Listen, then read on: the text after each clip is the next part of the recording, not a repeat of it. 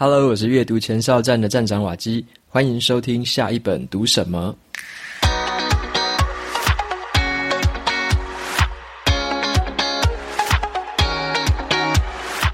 今天我想跟大家分享的这本书，它的书名叫做《不败学习力》，那翻成白话文就是“不会失败的学习力”啊。怎么样学会成功？怎么样学是最有效的？就是这本书要跟我们讲的东西。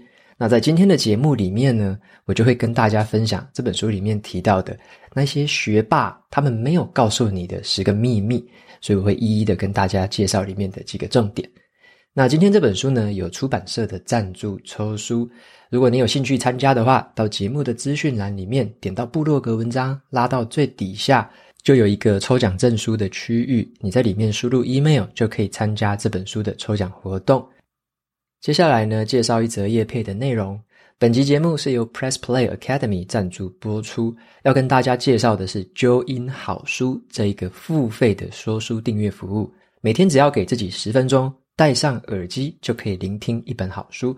瓦基从今年开始担任啾音好书的主编，到现在我已经录制了有十二本的说书在这个平台上面。目前开放了两本免费的说书给大家试听看看。那第一本的话是《彼得原理》啊，《彼得原理》这本书告诉我们说，为什么在公司里面啊会充满了很多无能的人，很多不适任的人会爬到他们不适任的位置。那这本书也让我们了解说，职场上面的这些不适任的现象背后有什么原因，还有呢会有什么样解决的方法。好，那这本书是免费可以收听的。第二本书是叫做《除了经验，我们还剩下什么》。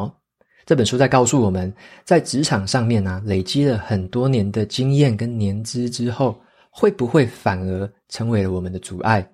除了我们已经累积过的年资跟经验之外，我们还可以培养什么样新的能力，在公司里面，在人生上面发挥更高的价值呢？好，那这两本书都是免费收听，我把这个相关连接放在节目的资讯栏，有兴趣的朋友可以去前往收听。如果听完之后你有兴趣再听更多，也可以透过资讯栏的啾音好书订阅连结，点过去就可以进行订阅喽。那么在接下来就回到今天的这本书来跟大家介绍一下不败学习力。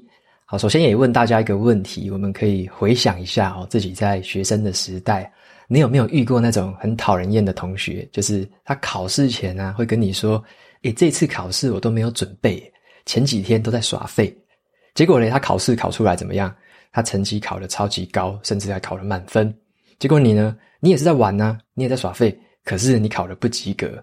你听到这种感觉一定很哦，对不对？以前就是有这样的同学嘛。那这些为什么这些学霸看起来，诶，好像他真的也没有多努力耶，就是也跟我们一样在玩啊。可能也是有看一点书吧。可是他就是比你会读书，比你会考试。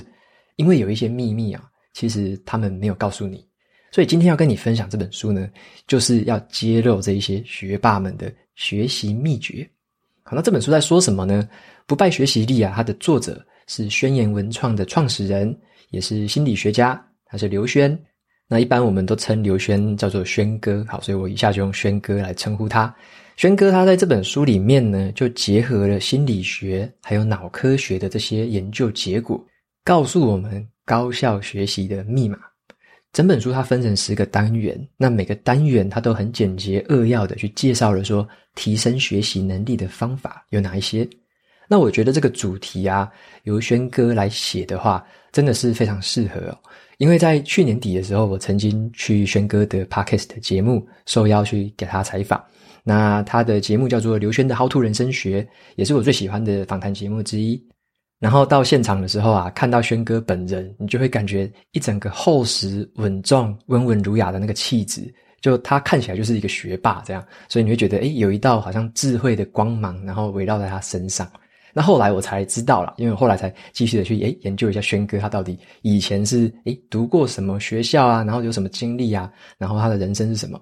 后来我才知道说，原来他读过哈佛大学，那他也是人们眼中的学霸。可是在这本书里面更有趣了，他不是介绍说完全都是他自己的学习方法，他介绍说以前他在哈佛大学有很多比他更厉害的学霸，他向这一些学霸取经学习的技巧。所以呢，在这本书里面跟大家分享的就是，除了轩哥之外，还有很多他在哈佛大学的学霸他们的学习秘籍。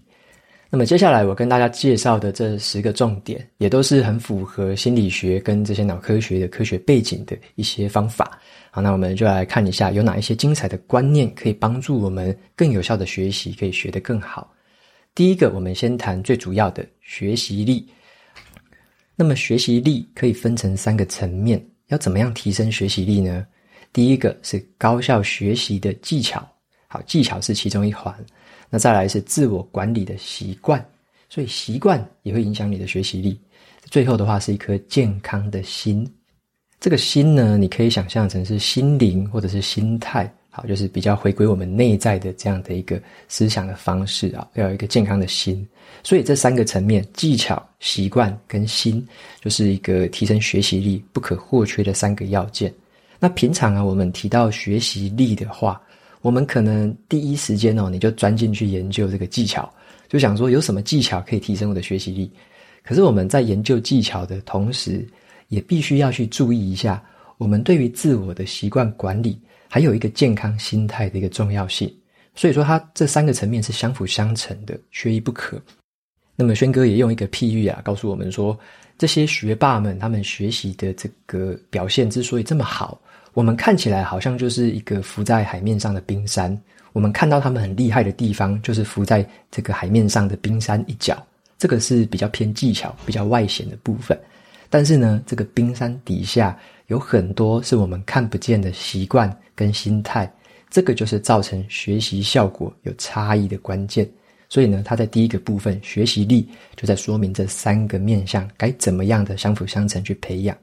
再来的话，跟大家分享第二个。是记忆力。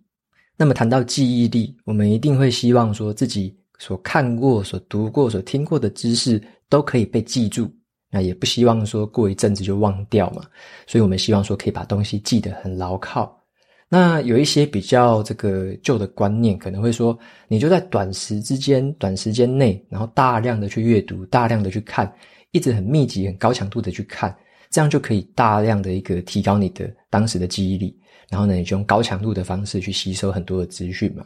但是，其实在这个科学上面呢、啊、的证明是说，你要怎么样能够记得更好、记得更牢呢？它靠的并不是高强度，也不是短时间的大量资讯。它比较重要的方式是，你要把你记忆这些内容的时间拉长，而且分散在不同的时间点去定期的复习。好，英文的话是叫做 space repetition，就是有间隔的这样的复习。有间隔的重复，你要让这些资讯重复的出现在你的生活当中。例如说，你在背英文单字的时候啊，你想要把它背下来，那你如果说在同一天里面，你连续看这个英文单字看个一百次，这个效果其实没有到特别好。你可能过了一个礼拜，你就忘光光了，你可能就会忘掉。但是比较好的方法是，你可能在接下来的一两个礼拜之内，你每一天都来看一次这个英文单字，每一天持续的看。定期的复习，让它重复的出现，这样子的方式其实就很符合脑科学的概念，在不同的时间重复的出现，像是少量多餐这样，这样会让你记得更深更久，而且这个持续的频率啊，会比起你那种单次的大量的吸收，还更能够加深你的这个记忆力。好，所以说在记忆力这边要注意的是，定期复习是可以加深记忆力的。再来第三个跟大家分享的是叫做笔记力。好，怎么做笔记？轩哥他就说，如果你在做笔记的时候啊，例如你在上课的时候，你在听演讲的时候，如果你就一字不差的把这个讲者的讲的话全部写下来的话，这样是很可惜的，因为你想要把它全部的字都写下来的时候，你会错失了一个理解课程内容的这个机会，你反而为了写清楚他说的字，每一字每一句你都要写。结果你反而当下都是在复制贴上而已，你并没有真的去理解他在说什么。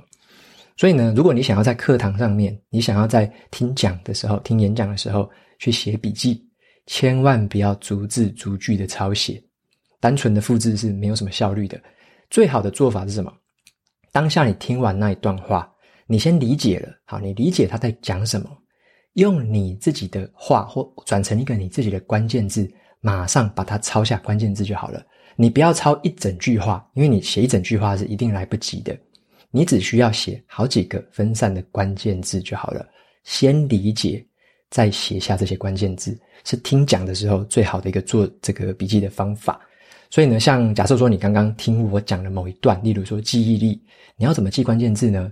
那你可能就只要记说这个定期复习，或者说定期的重复的复习，这样就可以了。你只要记这个关键字，你就马上可以理解记忆力跟这个定期复习的关系。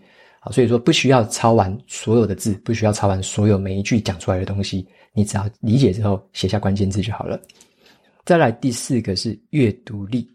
好，阅读力讲的是说，在读书之前啊，或者说你在吸收任何新的资讯之前，你要知道说你想要获得什么，你为什么要读这个东西？OK，先带着目标去阅读，你才更容易找到这个目标，才能更快的掌握这个重点。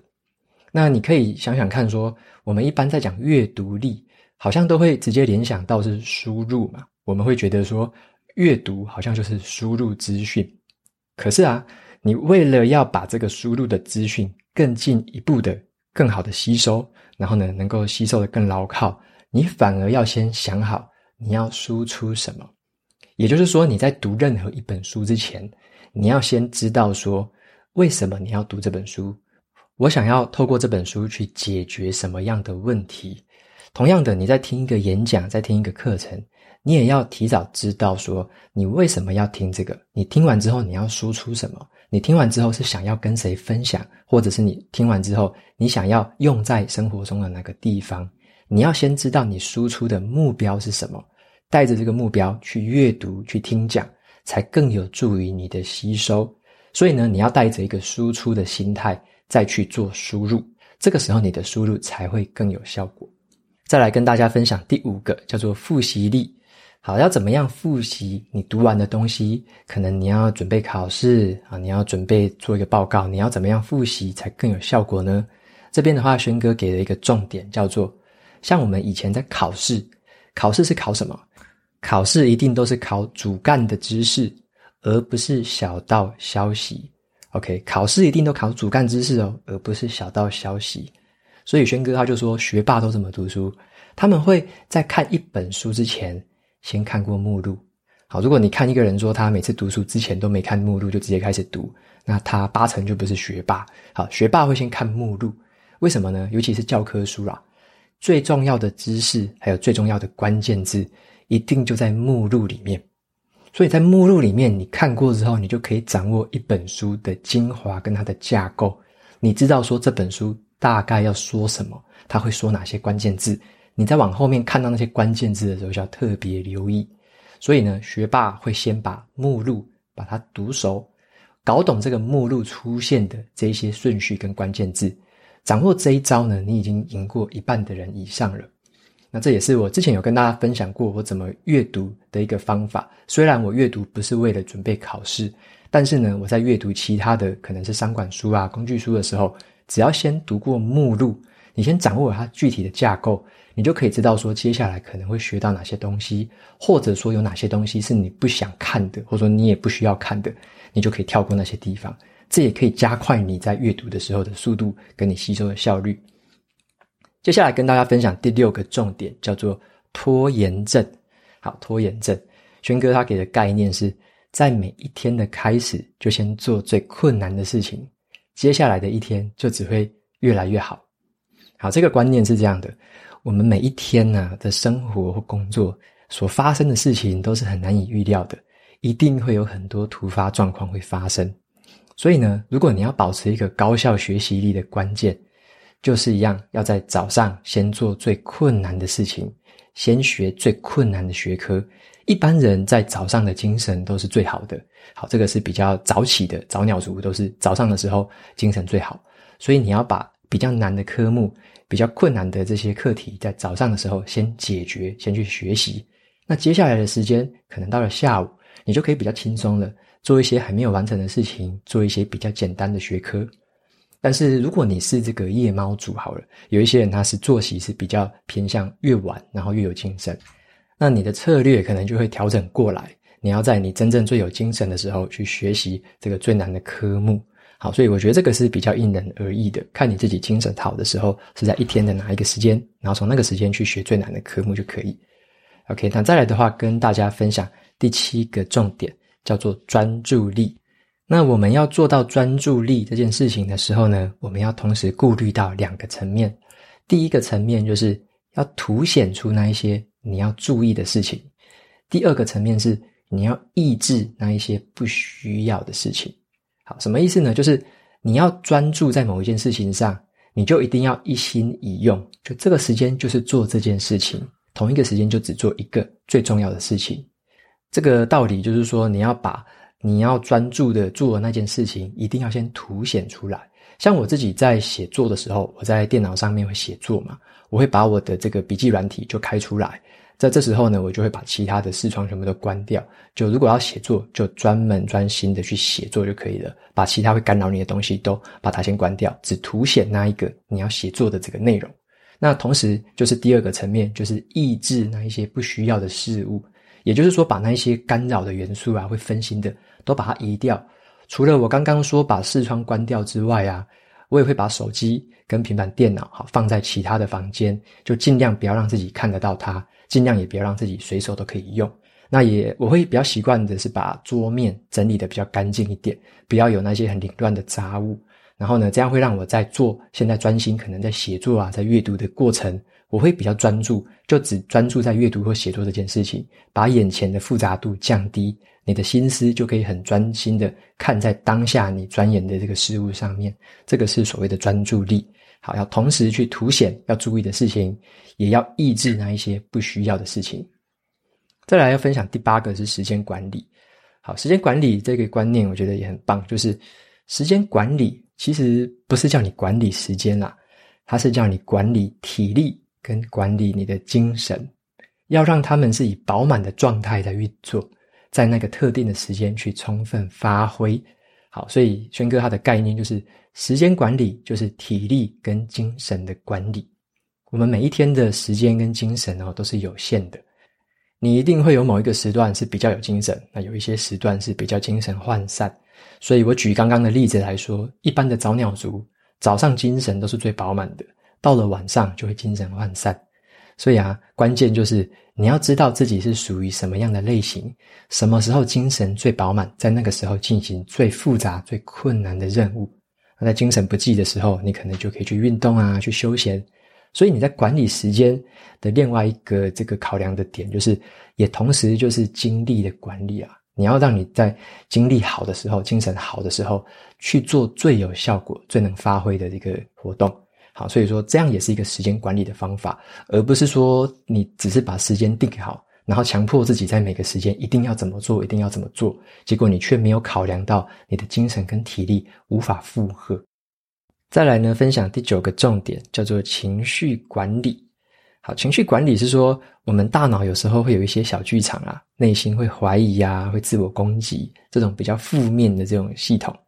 但是呢，你可以调整一下心态，用比较温暖的声音去鼓励自己。好，举例来说，像学霸，哎，怎么样度过这一天？他如果说他都用负面来对待自己，就是说，诶，怎么半天过去了，你一点进度都没有，你什么都没有学到？如果学霸是这样对自己说话，久而久之，他的心里面会生病的。那或者是说，他可能会对自己念：诶，你念书才念那么一点点，你就累了？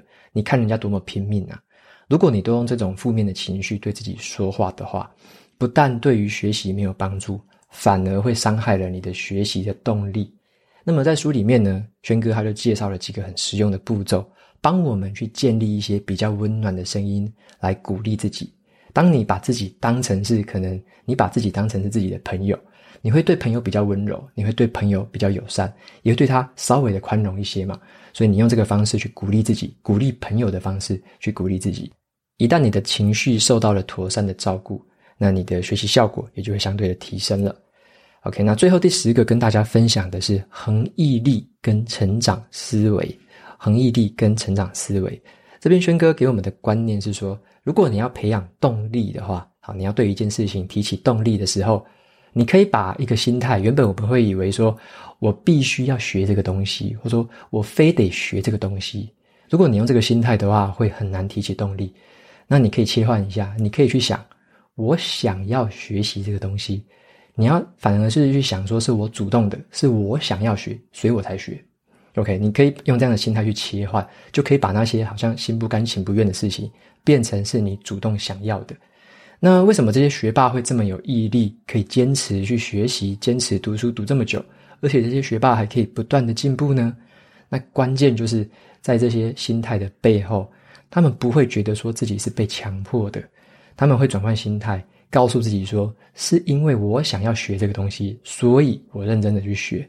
如果你是用这种出自于内心的想法，就更能够提高自己持续学习的动力。那最后的话，跟大家做个总结，就是。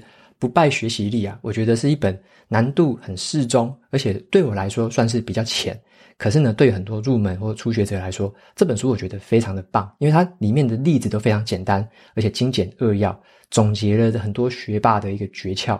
而且这本书里面都没有那一些什么很难的学术名词啊，或者说很难的什么科学实验，它没有这么难的学术的这个内容，它是透过很多生活化、很实际的例子。就可以让我们很快速的掌握高效学习的方式。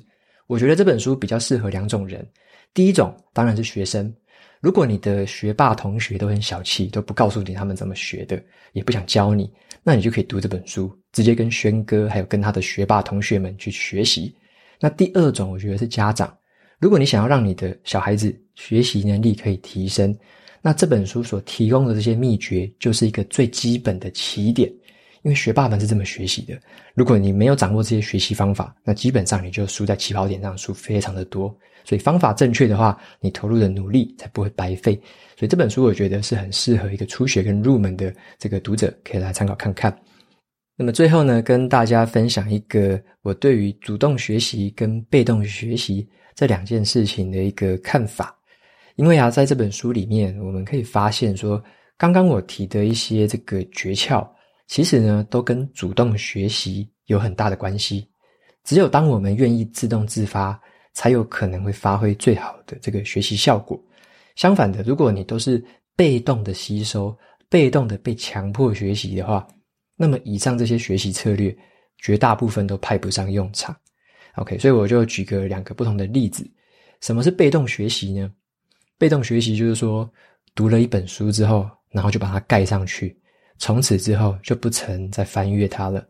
那被动学习就是听了演讲之后，你只是默默的听，默默的离开，从此之后也没有再提过这个演讲。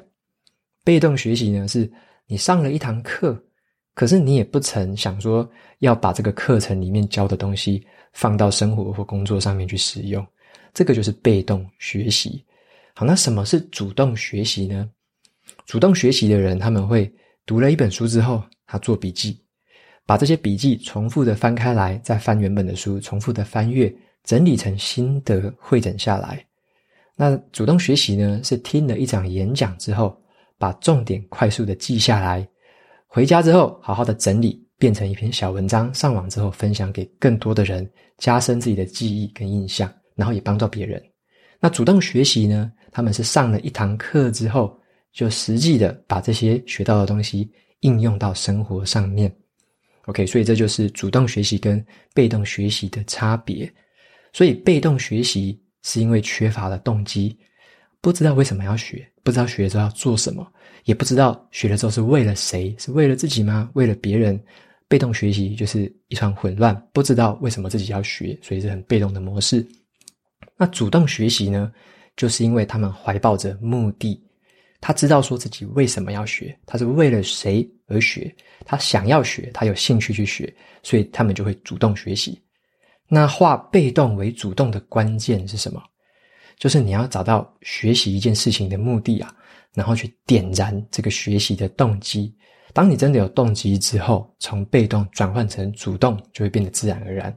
所以要弄清楚你为什么要学一件事情，你的目的是什么。那再透过这本书的诀窍。就可以帮你切换成主动学习，帮助你加速的前进。